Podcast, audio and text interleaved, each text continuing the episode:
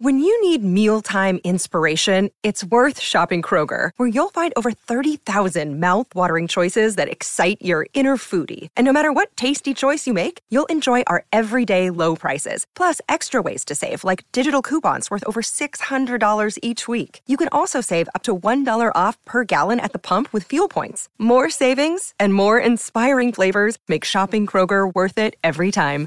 Kroger, fresh for everyone. Fuel restrictions apply.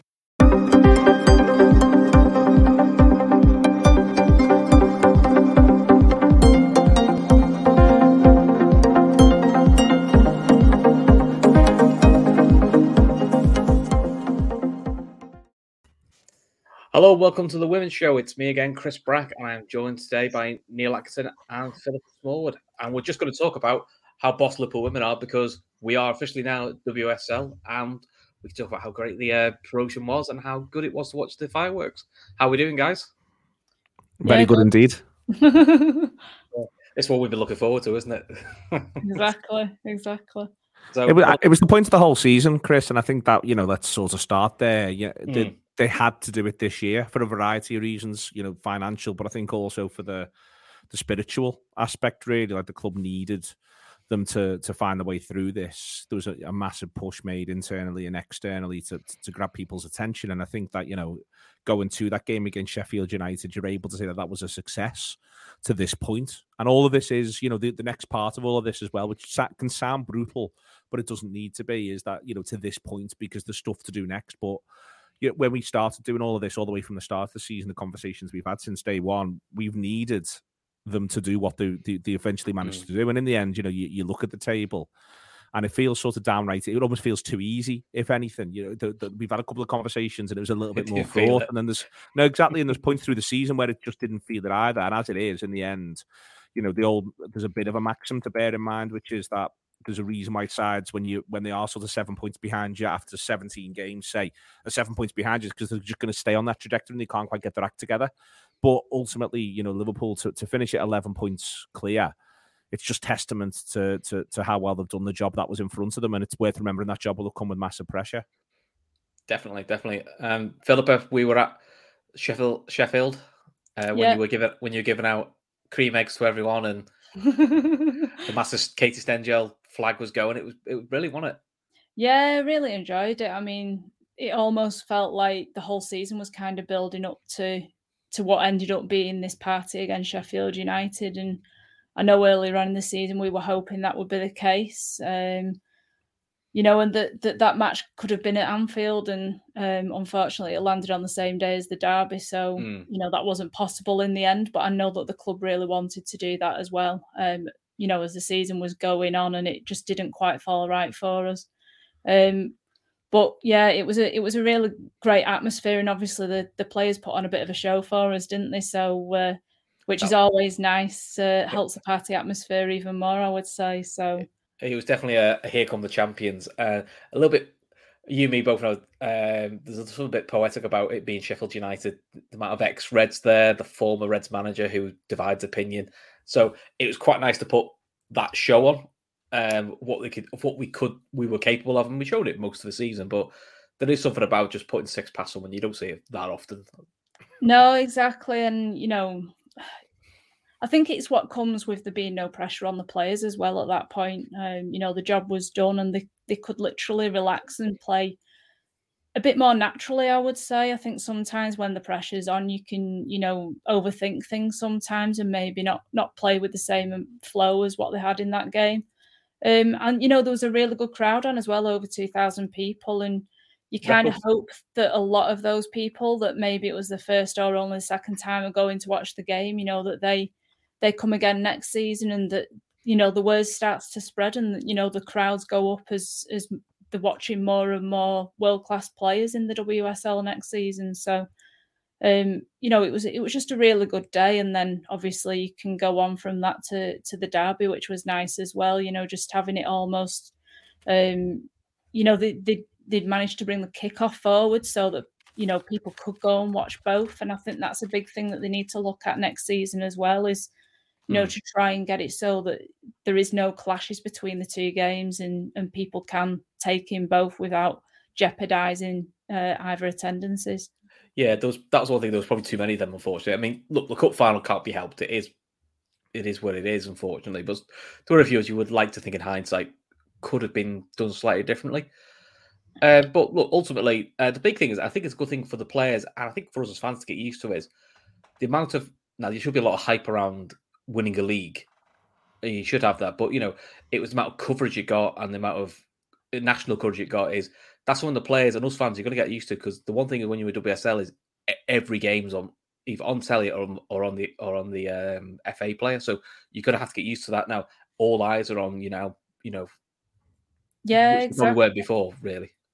Yeah, I mean, it was nice as well. I think at the weekend, um, you know, that the club, you know, had them parade the trophy at, at Anfield. I think, you know, the reception that they got um, took me a little bit by surprise. Um, I know it has had, you know, a fair bit of coverage, but mm. I didn't expect um, there to be quite as uh, as many people staying behind. I think at half time and not going down into the concourse and taking that in and giving them the reception that that they fully deserve for for their achievements this season. And you know, I hope I hope that's a sign of things to come that people will come to the games more and um, that we'll get to play at Anfield a couple of times next season and and you know that people will come in the droves to watch them because you know we know ourselves how much we enjoy going watching the women play and you know it's it's it's something that you know we should be getting more people going to watch. Um, there should be larger crowds, um, and you know the the women deserve that. You know the standard of player that we've got now in the WSL, I think I think deserves big crowds, and and it's something that I want to see. It's the, the there's a problem here though, which is that, and this is we've got to be careful on a show like this one where there's there's a lot to applaud from last season, and this is what I meant before when I referred to you know, this being a, in a couple of ways just a slightly sort of difficult moment. When Philippa says of she want you know next season that people be able to see world class players in the in the WSL. We need them to be playing for Liverpool. Yeah, there there there cannot be. Um, ultimately, you know, to and it, and it all feels a little bit. What have you done for me lately? And I, and I do feel sorry for people at the club in that regard. But genuinely, it starts now. You know, Leicester mm. have stayed up with four wins from twenty two. Birmingham have gone down with three wins from twenty two. Now, eleventh isn't good enough it, it may be that 11th has to be what we have to deal on at the end of the season for one reason or another. But if we want to build on the momentum of, for instance, people, you know, really warm ovations at Anfield, the idea of playing two, ideally four of the 22 league games at Anfield next season, I think there's opportunity to do that. But if we want to really build on that, then I think you've got to, you know, you've got to pick your moments. You've got to find your way. Liverpool are in a unique position for next season from the point of view of attendance, which is that it's overstated the lack of interest there is in the England national team amongst Liverpool supporter base. Men's supporter base is overstated, I would argue. Uh, those who don't, who are not interested, are very, very vocal. There's a lot of people who are in a bit of a grey area, and then there's some people who are interested who tend to not be particularly vocal. But what Liverpool women can do next year is, if they can get the opportunity to play at Anfield, they can play on the fact that you can watch a Liverpool women's team, a Liverpool team play. It'll be a Liverpool women's team play in November and December next year. And that is a unique selling point. That will not be the same for Chelsea mm. supporters, mm. for Arsenal supporters, for Tottenham supporters, for Manchester City mm. supporters, for Reading supporters. They'll want to watch the World Cup. They'll want to watch the Men's World Cup. The casual supporter of those clubs will want to watch the Men's World Cup. Whereas Liverpool can do that. But what they can't do is get them to Anfield and have them experience the sort of results that Chelsea put on Leicester because people yeah. go, "I'm not. I'm. I, what am I watching this for? I'm not. I'm not signing up to watch a Liverpool team get whacked." And I watched Chelsea, uh, in, partly in prep for the show. To be honest with you, I watched Chelsea Manchester United yesterday, and Chelsea are incredible. Like they're, they're yeah. such a good football team. They are. They were streets ahead of United. United get only get to where they get to in the game by virtue of nerves of Chelsea a little bit really in that first half and a bit of luck ultimately just throwing a few high balls in and seeing where it ends up. Second half, Chelsea dismantled them. United have won 12 out of 22 in the division. They've got 42 points. This is a this that's a side that's prospered in the division. And Chelsea put four past them. And if Chelsea had needed to score six, they'd have scored six. They absolutely dismantled them second half. And this is the thing we've got to have for next season. And I think this is what Philippa is driving at as well. Is that you know we've got we we I think there's there's there's I think Chelsea, Chelsea. The, I mean, the league table belies it a little bit because Arsenal are close to them. But I think that Chelsea, Chelsea and Arsenal say uh, currently in a bit of a league of their own. City can join them. Then there's maybe another league underneath that's United, perhaps down to say around sort of Brighton, and then there's then there's the next sort of step down, and then there's where Leicester and Birmingham ended up. But Liverpool can't do a year being where Leicester and Birmingham ended up. So I think, and I, I think the step up is so, so, so huge. But it isn't just the one step up, the step up to that league or the step up to where Brighton are. It is the idea of you can't have Liverpool teams getting whacked six, seven, eight, nine, ten, and mm. that's what scares the life out of me because I want the, I want, you know, I want fifty five thousand at Anfield. I want 2,000 at Prenton Park, yeah, and then 3,000 at Prenton Park and 5,000 at Prenton Park. But then I want 55,000 at Anfield. But it's hard to get 55,000 to Anfield if they're getting whacked 6, 7, 8, 9, and 10. And, and and and by anyone, but certainly by say a Chelsea team or a Manchester City team. So we've got to keep building. And as I say, it all sounds rather what have you done for me lately? And it all sounds rather, you know, it can all sound a little bit unpleasant. But that's now that's now the next thing. And that's what I said before when I was starting this, that there are some who've done the bit now for, for us, and there's now more that's got to come, and that, that that's for at all levels the way the club works. There's now more that's got to come, and as I say, it can sound all a bit gracious, ungracious and a bit a bit mealy now. Uh, but yeah. it is the next thing, isn't it? You can't we we can't be watching a Liverpool side get beaten heavily three or four times a season. No, but it's it's the same thing. We it's true in any level of football. Is if you stand still, you're ultimately going backwards, and Liverpool know that. But Philippa, if the noise for getting out the club already is it's getting well briefed I would say to people in the press, Emma Sanders is it's five in, five out. That's pretty much that number's sort of getting banded around for now. Who the names are and the level of play we're getting in and out. Yeah, that that can be up for debate, and we'll only see the proof when when they land. But Liverpool, pretty much since they got promoted, that number's been banded about four to five are going out and four to five are staying. So it it's already shown a bit of a ruthless streak in Liverpool. Now, look, some of them I think is just natural players leave because contracts end, or there's some players you think I've just got like a natural end to they're going to move on.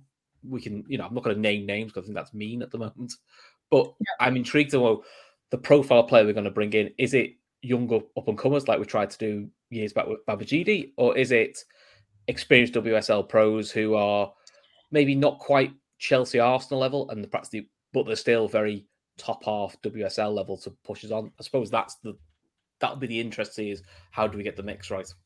Yeah, I mean it's interesting when you know you you listen to what Matt's saying. Um, you know, he's he's coming out with words like we want WSL players with experience, we want internationals with experience, and I think I think the club are doing or are trying to do exactly what Neil's saying. You know, mm. whichever players are leaving the club, we need to be replacing them with better. It can't be the same standard or it can't be just you know players to make up the squad. It's got to be players who are coming in to play on a regular basis and to take us up to that that next level. And i think you know i'm i'm one of those i don't want us to make too many changes. I think four or five is about right to be honest. Um you know i think there's enough players there with enough quality to keep us in the league but the sort of players that i want us to bring in are those that are going to make it a lot more comfortable for us staying in the league um, than what it has been for the likes of Leicester.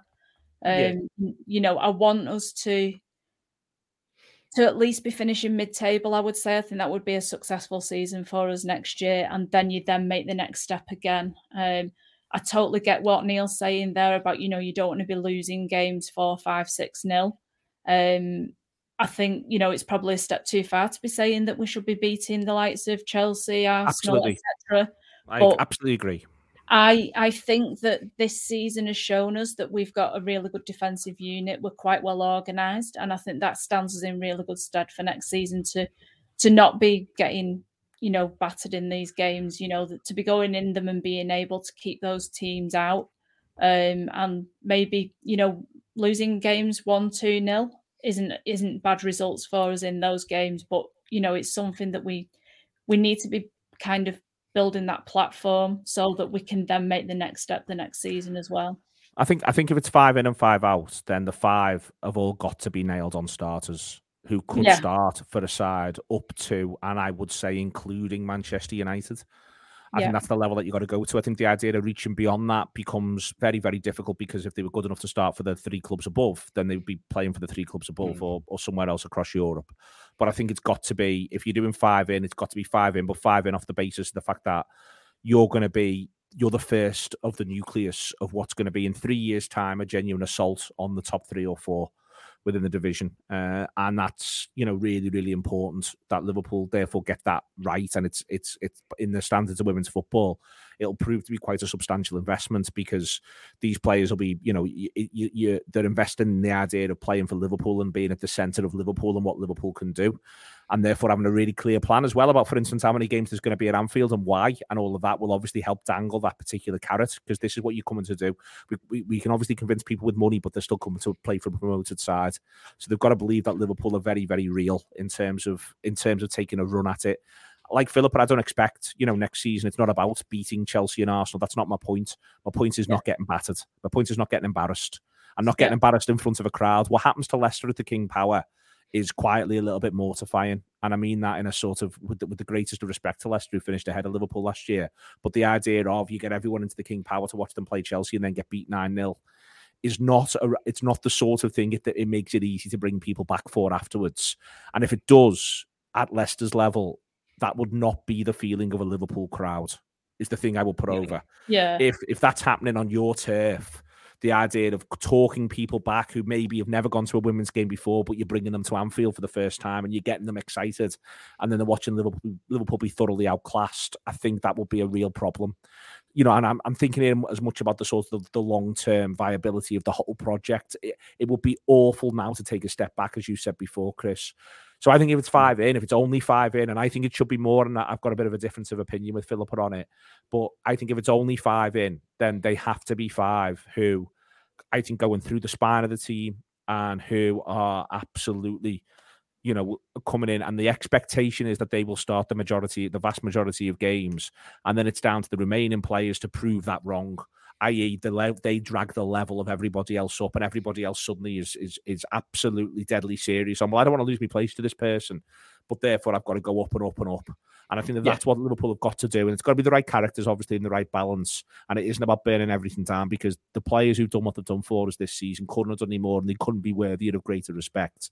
But the challenge that the, the, step up is I don't think I don't think we get anywhere both on on conversations like these and among supporters conversations among supporters in or not that aren't recorded, and the idea of what's internal within Liverpool uh, and in the media. I don't think we get anywhere by anywhere good by acting as though the step up isn't enormous. The step up is ap- the step up is absolutely enormous. I would argue the step up is bigger than the step up in the men's game at the moment. Yeah. And yeah. the men's game at the moment's got a massive problem with the difference between Premier League and Championship and what happens to newly promoted sides. And I think the step up is bigger here certainly between from the top three to, to then down to the, the promoted players. So I think that it's I think it's enormous, and I think that there's one other thing as well. And I take Philippa's point on the defensive units, but I think a lot of what Liverpool have shown brilliantly this year, and it's been unreal graft, I'm sure, is the benefits of the quality of training, the professionalism. Liverpool with the fittest team in the championship. I think. And a lot of, therefore, the tactical decisions that the manager was able to make about the back three, back five, only two midfielders, three attackers in amongst this, I think was massively boosted by the fact that Liverpool had a confidence they were fitter than everybody else they were playing. That has gone. That has gone from day one. Uh, we're coming up against players who are fitter than us. So it's not just a technical step up. Coming up players who are fitter than us and have better and have better facilities than us and have had better facilities than us for a longer period of time through their own development.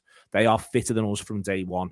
And we'll need to remember that as well. That you know, and I think that the, the, the women's the women will be in for a big summer. I think in terms of the fact that they thought they were fit this year, it's going to have to go again and it's going to be really, really tough. And and and that's another deciding. And it wouldn't surprise me if there's maybe a couple of departures. Some people, some of us might think are a little bit surprising, but it may be as much a question as, as uh, around fitness as it is around uh, as it is around technical ability at this point from a Liverpool point of view.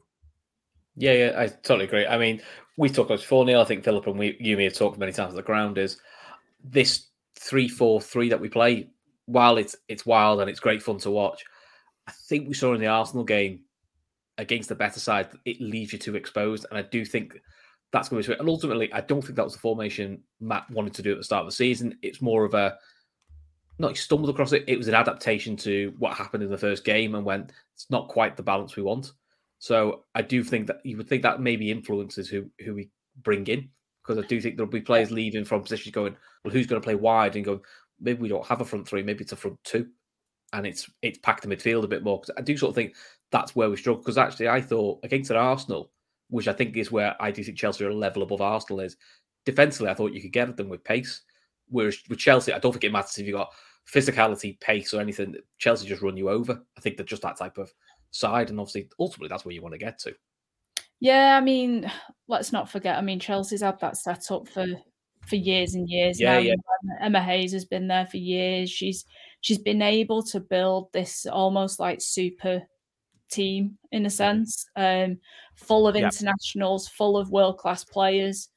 Um, and you know they are the standout team in in the league, and I think for any side to kind of compete with them, they have to hope that Chelsea aren't quite at the races on the on that day. Um, that's how good Chelsea are. Um, but I know that you know they've got quite a few um, that are going to be leaving this, uh, you know, this summer. Um, so they've got a little bit of a rebuild going on as well, and it's whether or not you know other sides can maybe take advantage of that a little bit. Maybe you know take take some of their players that that are going to be leaving. Um, you know because you, we see this every single summer in the women's game. Pretty much every team, it seems, are in kind of a new cycle every single summer. You know, there's that many short contracts for for the female players that it's it's almost like every single side has an all like almost like a rebuild every single season and it doesn't always work for them you know we've seen with everton who've had an awful lot of investment over the last couple of years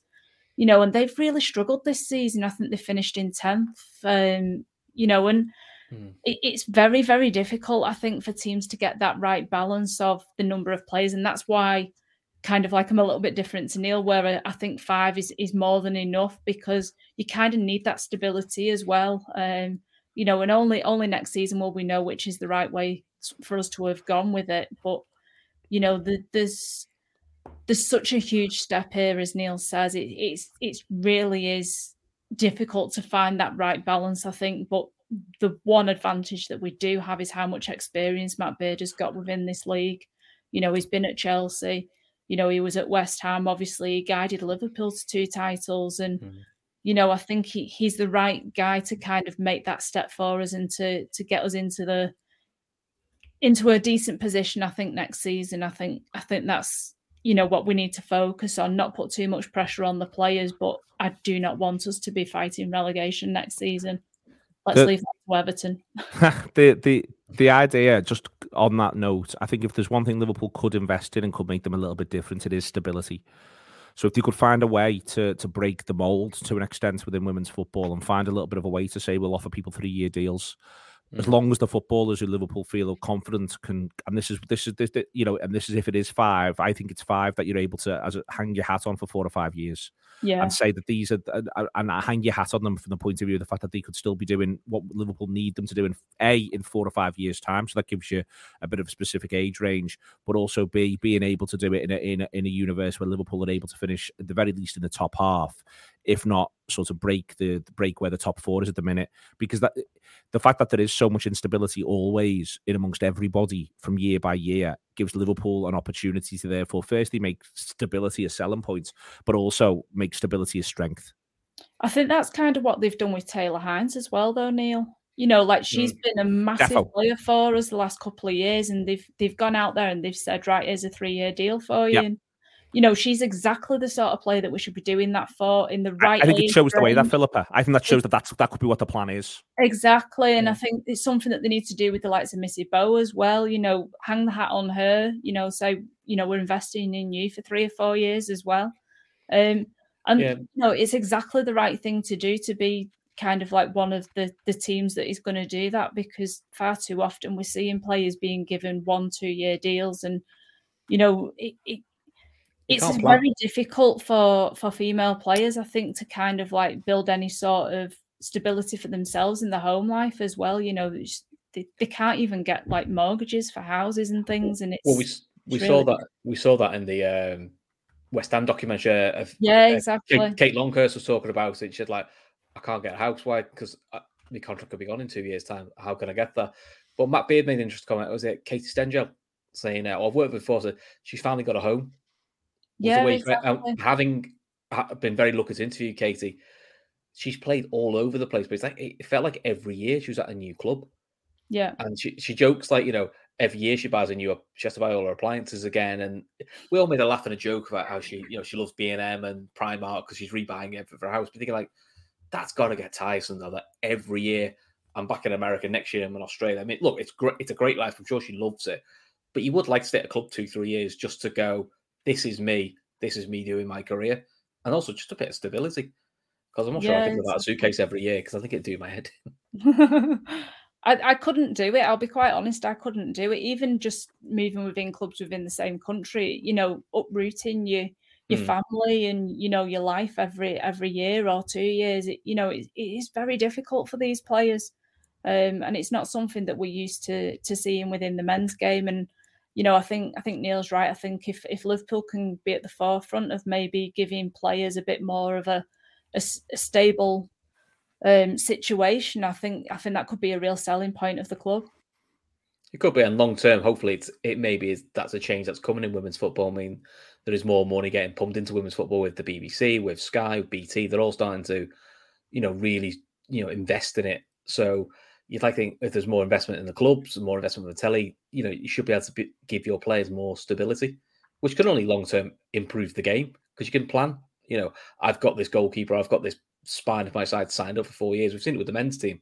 You know, most of the men's teams signed up till 2024, 2025. You can plan around that now. Go right there, there, and that's it. You know, so it's now just adding the the finishing touches. Whereas yeah. you never get to the finishing touches with, with, with the women's team because every year you go, I've got to rebuy my spine every two years. That's that's for any manager, that's a nightmare to do. Yeah, it's crippling, absolutely crippling. So I think it's something that Liverpool suffered with, and part of the reason why they ended up being relegated. Because, as me and you know, Chris, we had quite a good side there, and it literally got decimated because yeah. United came in, and it was like they're offering them, you know, this big project, and you know, this is what we're going to do. We're going to invest in the women's game, and Liverpool dropped the ball, and that's why we yeah. ended up where we are. But we're we kind of in that situation now where we can be at the forefront and making, you know, other teams follow us in a way. Um, yeah. So when you look back at that side, you know, we had a side that was underperforming mid-table, probably should have been pushing higher than what it is. And then if you look at where eighty percent of that squad is now, they're at Man United, they're at Man City, they're at Chelsea, they're at Arsenal, or like uh, Gemma Bonner, they're, they're making waves in America. So yeah. they had they had the squad they just didn't have the structure. Whereas, to be fair to Liverpool, they feel like they've got the structure now. I mean, Russ, the new general manager, needs a lot of credit. He's done he's done well at West Ham. He did really well at Leicester. Uh, I've had the pleasure of meeting him a couple of times. He's really switched on, very engaged. You know, Suzanne Black, you know, needs an awful lot of credit there. You could you feel like this time it's there's a there's things in place. It's not lip service, which I think is something we could probably say that we could have accused the club of in the past but I don't feel we're we're there now. I feel like we're we're on the road to a to a better path. I, think on that, you know, in the, in the whole the, the, the, whole piece around that, work with with the club's partners as well, and the idea of, of, of new partnerships that can, you know, in part be leveraged because of the women's team. But again, you need to have a successful women's team for that to be the case, and that's that is the opportunity now, and that's the significance of this, and it's why it's why making making a go of this. It's why stuff like you know seeing that there was a there was a genuine warmth, there was people who hung on for the ovation on um on Saturday was was really really good. So I think that if we can, you know, if we can get that, if we can just keep that, it's all about virtuous circles all the way through. Every conversation I've had with anyone about this, I've said a win helps, and that's yeah. that's the thing that the you know they've got to ensure that the, that we can keep doing. And obviously, we can't really influence that. The players who've been, I'll say again, absolutely magnificent mm. and stood up under massive pressure over the course of the season in so many different ways. You know, you've got great performances like when they they relax and bang in six against Sheffield United on the one hand, and then you've got you know, what were genuine, serious, how to win a league performances like going to Durham and winning 2 0 on the other. Uh, real sort of blood and bone uh, victories, stuff like that in the you know in the, in the middle of November, pulling together a massive battling performance with with so many players being so important and really penning Durham in. Stuff like that, I think it it bodes well because I think there is a mental side to this for Liverpool because I do think there has been a bit of a weight of the share conversation uh, around the idea that these are players playing for Liverpool, but then that will continue if again, if the results aren't there, that's when that shirt will feel really heavy. If the results are there, that's when that shirt, when you'll remember things like ovations at Anfield, if we can get to the point that there are games at Anfield and selling out games at Anfield, you know, that'd feel that'd feel absolutely incredible. I think it's fair to say. So it's it for me, it's still it's still a moment that's in the balance because if Liverpool can pull this off, then I think they, they can create a real level of virtuous enjoyment around this where everything feeds everything else. Everything feeds the corporate side, everything feeds the fan enjoyment side, everything feed, feed, feeds the players' side. That can work for, you know, it can power everything for five years. So it's a matter of keeping that and keeping that energy there and keeping that presence. And the, the, the first thing you need, and it's why it all feels a little bit unfair, is winning games. Winning games breeds the idea that everyone's got to feel good. You've not got to artificially conjure the feel good. You get to feast on the feel good instead. Cool. Well, while we talk about wins and feel good, let's end on the positives. Let's just talk about some of the big moments of the of the season because let's be honest, there was loads. Liverpool top goal scorers in the league, conceded the least goals, twenty games undefeated out of twenty two. You know, you can't really ask for very much more. Probably if he'd been nitpicky, twenty two out of twenty two would be nice, but you know, we can't we can't have everything. But if we go back to the very, I mean, the very first game of the season, Phil. But I know this is a bit of a downer, but I think this showed a difference. I would say if I'm being honest, in the team, uh, I can only speak for me as a fan because you saw me after the, the Lionesses game. It was a tough loss to take. It was a game that Liverpool shouldn't have lost. They should have at least got a point out of it. Um, but it was the reaction after that, which I'll be honest, you know, I can, I can openly admit as a fan, when you saw the 1 0 loss, you, you, can't help but think in your head, here we go again. So. Exactly. Please, please don't be another one of them seasons. And yeah. to be fair to Liverpool, they kicked on after that. But that was the kick in the teeth. And it was a big crowd we got for that game as well. And you were worrying, yeah. are they all going to come back? And I remember after the game actually being a bit disappointed with, you know, some of the comments that Matt said, because um, he kind of tried to say, you know, we don't need to win every game this season, and you know, we need to remember that. And it was it was all the kinds of stuff that as a, a fan having experienced the season before was the sort of thing you didn't want to hear. Yeah. But knowing now what had happened in the build up to that game, I can totally mm. understand why Matt was taking that kind of approach. And you know, I think it's it's the sort of thing that um, you know, at the end of the season, in hindsight, you can go, yeah, I can accept everything that happened there. Um, but when mm. you're there and you're in the blood and thunder, you kind of wanting that that good start. You know, you wanted to win that game to kind of set us up for the rest of the season. Um, and I think it kind of showed what a massive uh, importance the Watford game was. You know, the very next mm-hmm. game where we, you know, we go 3 0 up and still manage to grind out a 3 2 win. Um, you know, it's a sort of game that we kind of needed to kind of build that platform for the rest of the season. And I don't think it can be underestimated how how important you know Rianna Dean's goals were in that game. Um, I know it was pretty much the only thing she got to do for us. Um, you know, which was unfortunate because of the injuries, mm-hmm. but it you know that really did set us up for the rest of the season. And I think without getting the three points at Watford, you know, it could have been a very different story for us this season. It could have it could have turned into what what happened last year. Um, and you know it was it was really important that we managed to get that that win early doors i would say um, to put us on the road to to getting promoted. It wasn't we think you know i mean she, she got clean sheets galore but you know we lost rachel laws after the first game and rylee foster came in and did really well for two games. I mean she actually kept rachel laws out for the bristol game. So again you've got early signs of the squad depth. And in fairness neil um, as we've all joked unlike myself uh, matt was calm whether it was a win or a loss. Um, but to say by October you'll see us peak, that's also as a manager that is putting yourself out there because we all know how the, the world works. If by October we're not peaking, that is going to get thrown at him. I mean, to be fair, they probably peaked a little bit sooner than October and really kicked on. But you know, again, you, you have to give credit to the manager. He's he was such a calm and influence um, on everyone. I think the the October will peak thing. I suspect he will have had Sheffield United away in mind uh, mm. which is which is almost like a warm up for the Durham game. Uh, again, go away from home, be much the better side, win it 2 0, win it in the first half to all intents and purposes, uh, and say see you later. And I think that, that was that was what Liverpool managed to do that day. And I think he will have thought that. I think he, he will have felt there was that was the the, the general chatter from the club. And again, it's back to this idea that the, because there isn't stability uh, within women's football, I spent a lot of last summer sort of asking, well, who are the enemies here? Who do we need to worry about? And one of the, the names that kept coming back was Sheffield United. So I suspect Matt adds Sheffield United uh, in October on his list of that's what that's what we're going to look to do. And they do. They play they play really well that day. And in the end, listen, there's a screamer in there, but 2 0 really flatters Sheffield United uh, in, in, in, hindsight. Mm. And over the course of the season, in the end, Liverpool scored eight past them because there's the later six that goes in as well. Um, but Liverpool just did enough that day. They got themselves ahead and they just kept Sheffield United at arm's length. And I think that's also a, something which I think you get to see from the sides as the the campaign wears on. You know, when you mention that in October, they don't concede at Coventry, they don't concede at Sheffield United, uh, they don't concede at home to, to Lewes, they don't concede in the Conti Cup then to Sheffield United, they don't concede to Blackburn, uh, and they don't concede to Durham in that run, and they don't win all those games. You know, let's be crystal clear. There's a couple of draws in there, but they absolutely just are keeping sides at arm's length and look substantially sort of superior in in, in a lot of different phases of the of play. And so there's that Sheffield United win and there's that Durham win. And I think that they, they should have bookmark that run to an extent. And both of them, uh, you know, are absolutely integral. I think as much to the collective belief of we are the best team in this division. And I think that as soon as Liverpool settled into this idea that we are the best team in this division, is the point at which they don't really look back. And and, and also they tell everyone else that Liverpool are the best team in the division.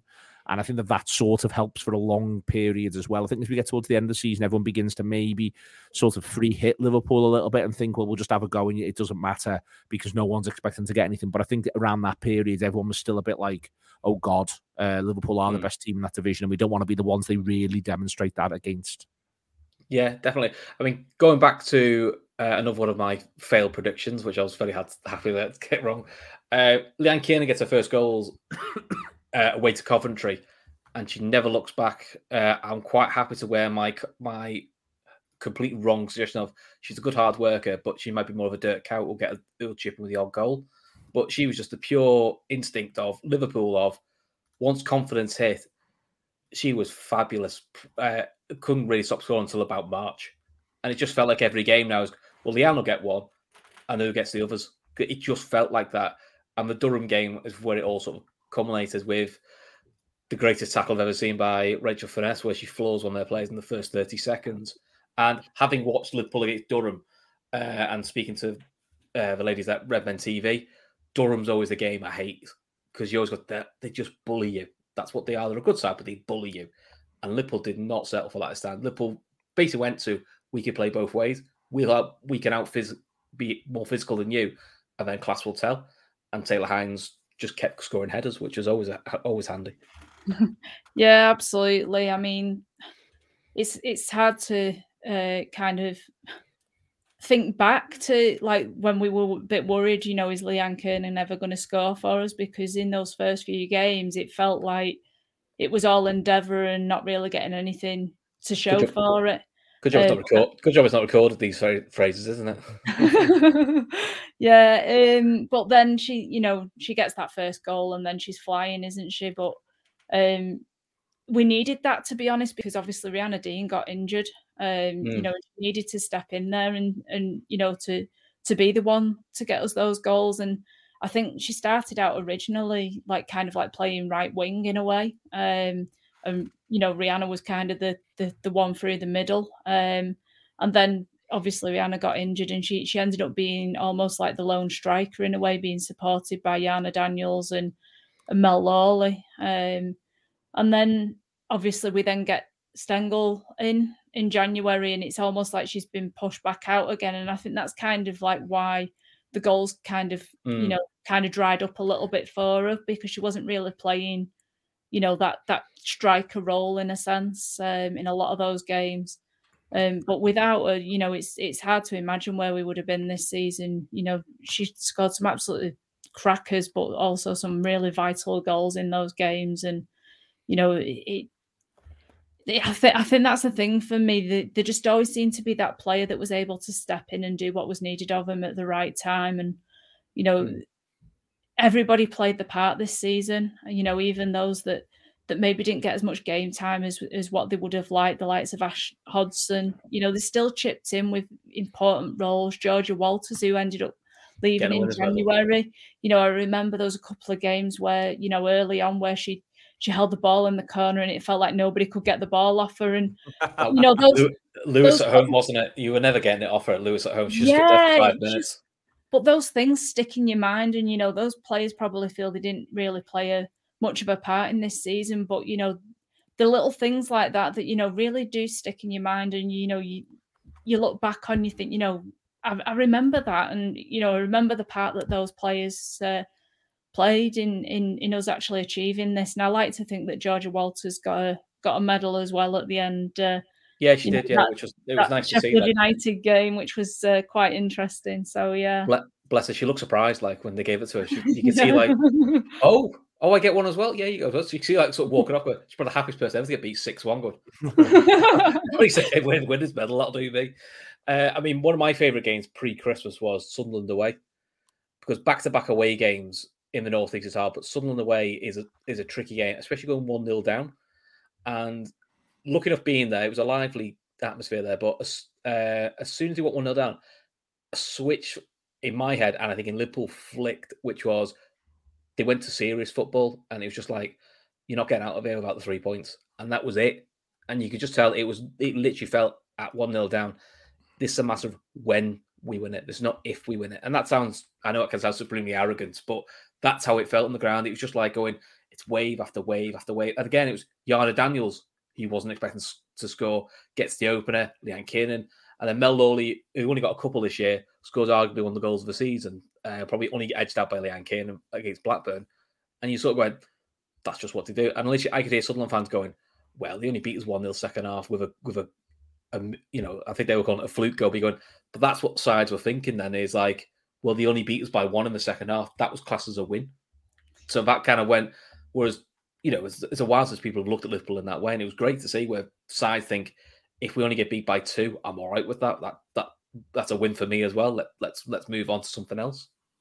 Yeah, it was almost like damage limitation for a lot of sides for me um, to kind of make sure that they weren't getting like as we're saying if we go up to well when we go up to the WSL now, um, you know, we don't want to get hammered in games. And it kind of felt like a lot of teams were treating Liverpool like that. Hmm. Um, mm. And it was only towards the end of the season when Liverpool really relaxed. And I think other sides who were playing against us were kind of like, this isn't the kind of game that we're targeting, that we, you know, we were able to start like beating teams like Sheffield United 6 1, putting on a bit of a show.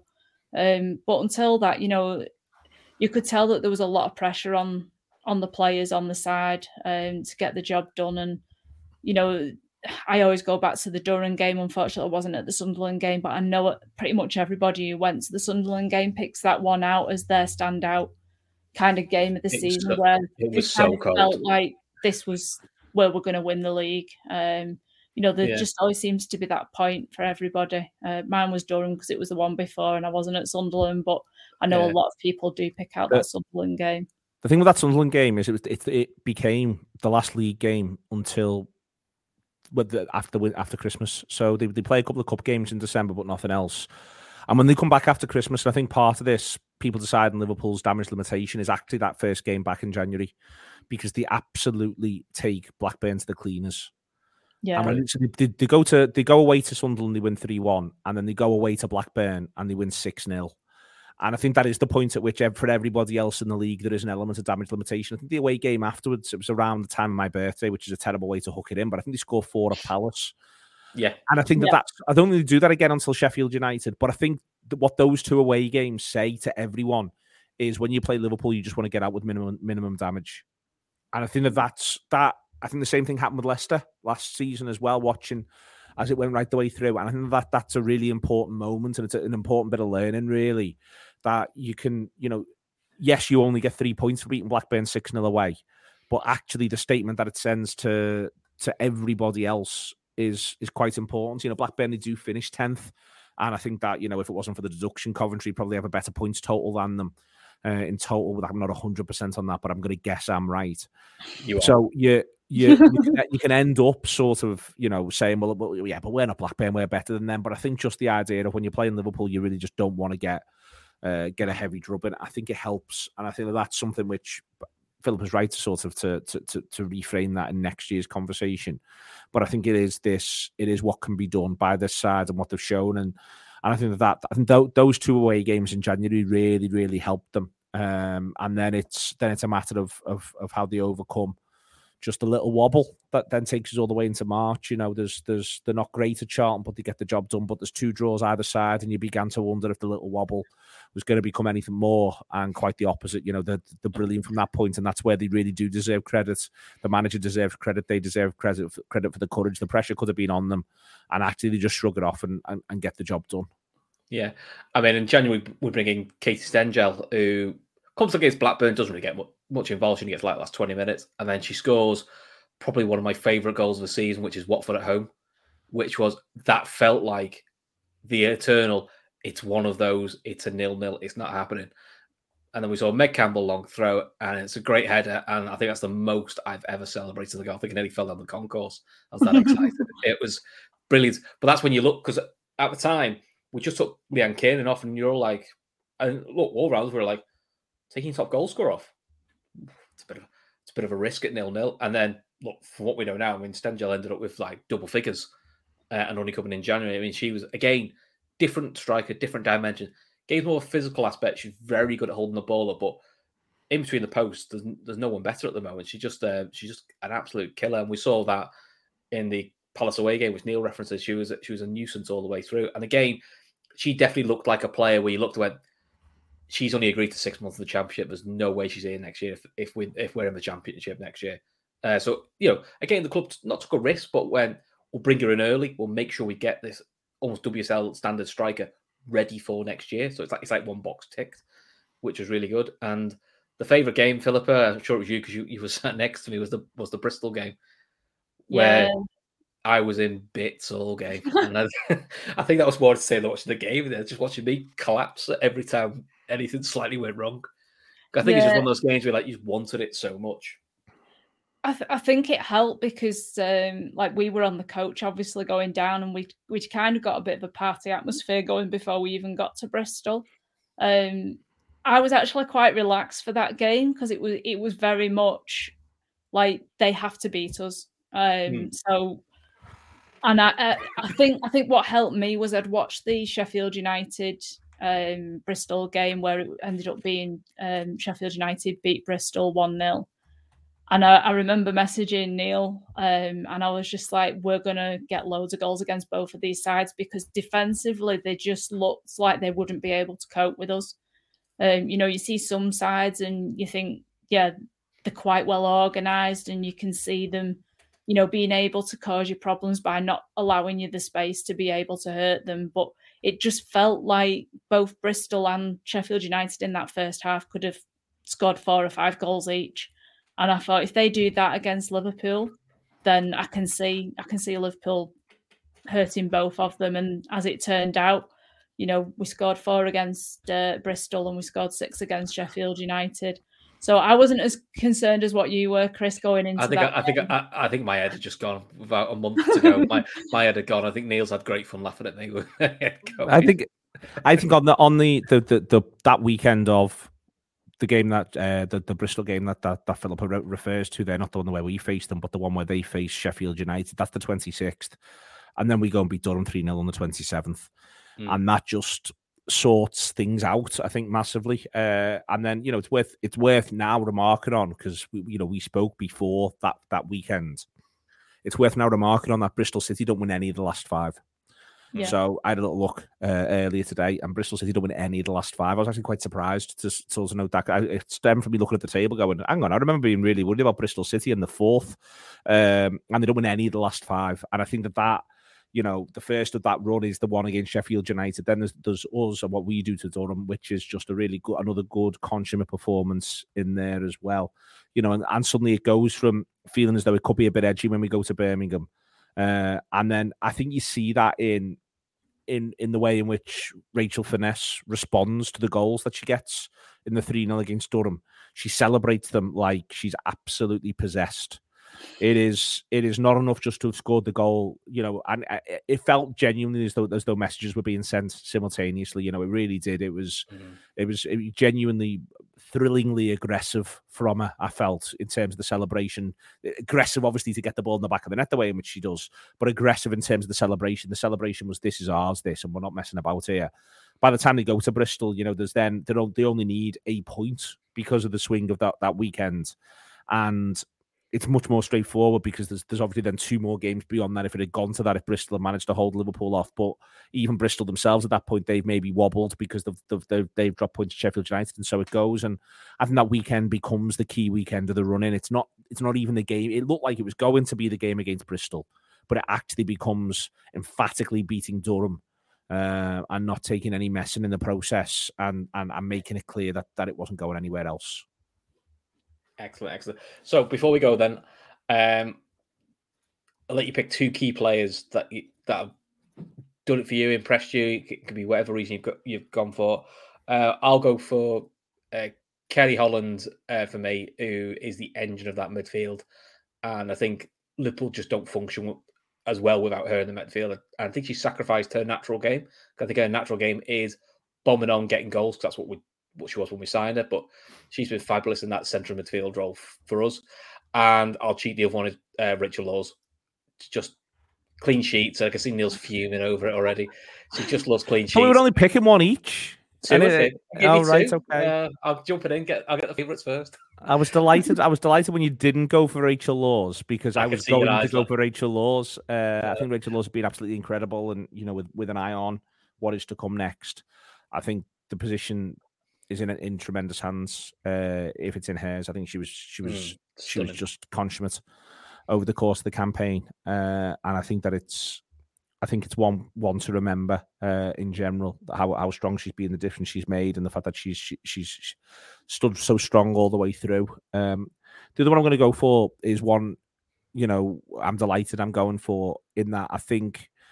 Uh, Mel Lawley's ability over the course of the campaign to create genuine chaos in opposition defenders, both with and without the ball. I think that what one of the things that I think's come on massively watching it is the quality of the movements before she even receives it. She's able to pull defenders this way and that. Obviously, what always helps in that is if they are concerned, what happens if you then get the ball, which she shows with performances all the way through the campaign. But I think she's, I thought, I think she's been great to be honest, and I think that I think you've also seen her grow.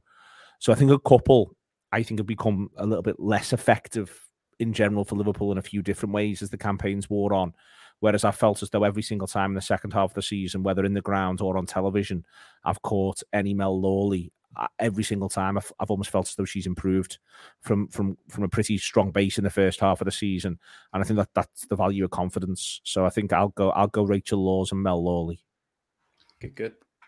Um, I'm going to go for Taylor Hinds. Um, I think she's absolutely outstanding on that left hand side all season. Um, and there was even a point um, to kind of like shoehorn uh, Megan Campbell's long throws in where uh, Taylor played on the right side of uh, the okay, defence, Bristol. and that was against Bristol.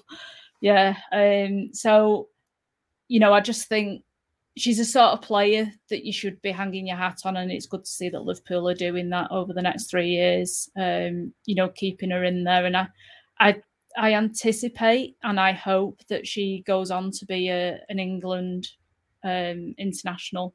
I think she's that good. I think she could, you know, cement that place uh, within that squad. Um, not saying she'll necessarily start, but definitely having a place within that squad for me. Um, and then the other one for me has to be Leanne Kiernan. Um, you know, I think without her goals, you know, the first half of the season in particular, um, I don't think we have the basis for what happens in the rest of the season. Um, you know, just a work rate, you know, every single game, she just gives you absolutely everything that she's got. Um, and to add goals to it, I think, you know, she has to be in there for me. Um, and I would have gone for Rachel Laws if both of you hadn't have done. that's how, wow. that's how good she she's been. You know, the the, yeah. the absolute kind of you know the, the the stalwart in there to to kind of build from um you know and i think without her in in the goal this season i think could have been a very different story uh, after what happened to Rylee. So um, yeah. I think you mad, know it's clear. And the mad thing is, there'll be people watching this who'll be shouting Furness, Stengel, Matt Beard, you know, yeah. as all standouts this season, and there are many more. Niamh Fahey, Leighanne Robe has been up until her injury probably the most consistent centre back we had. Jazz Matthews, so you could reel off half a squad, and it's not, and you can make a genuine argument for about eight or nine players, which is always a sign of a great, always sign of a great season. Cool. So listen, I'll let you guys go because I, I, promised a half an hour, and to be fair, I took the Mickey a little bit thinking this long. So. About a nice time. so uh, so listen, um, we're going to take a little break from the women's show now. Uh, have a have a summer break. Uh, give Neil and Philip a, a, rest before hopefully we bring you back for next se- next season. We're all talking WSL, and you know if we get any breaking news on any new signings, hopefully I can sweet talk Emma Sanders to come and explain it all to me. But you know, I need to I need to ask her nicely first. She'll do that. But listen, uh, Neil, Philippa, thank you very much for, for all your help this season. Thanks, Chris. Thanks for doing it. It's been great. No worries. So then, guys, take care of yourselves like, subscribe, and keep your eye on the women's team because we are going places. Sports Social Podcast Network.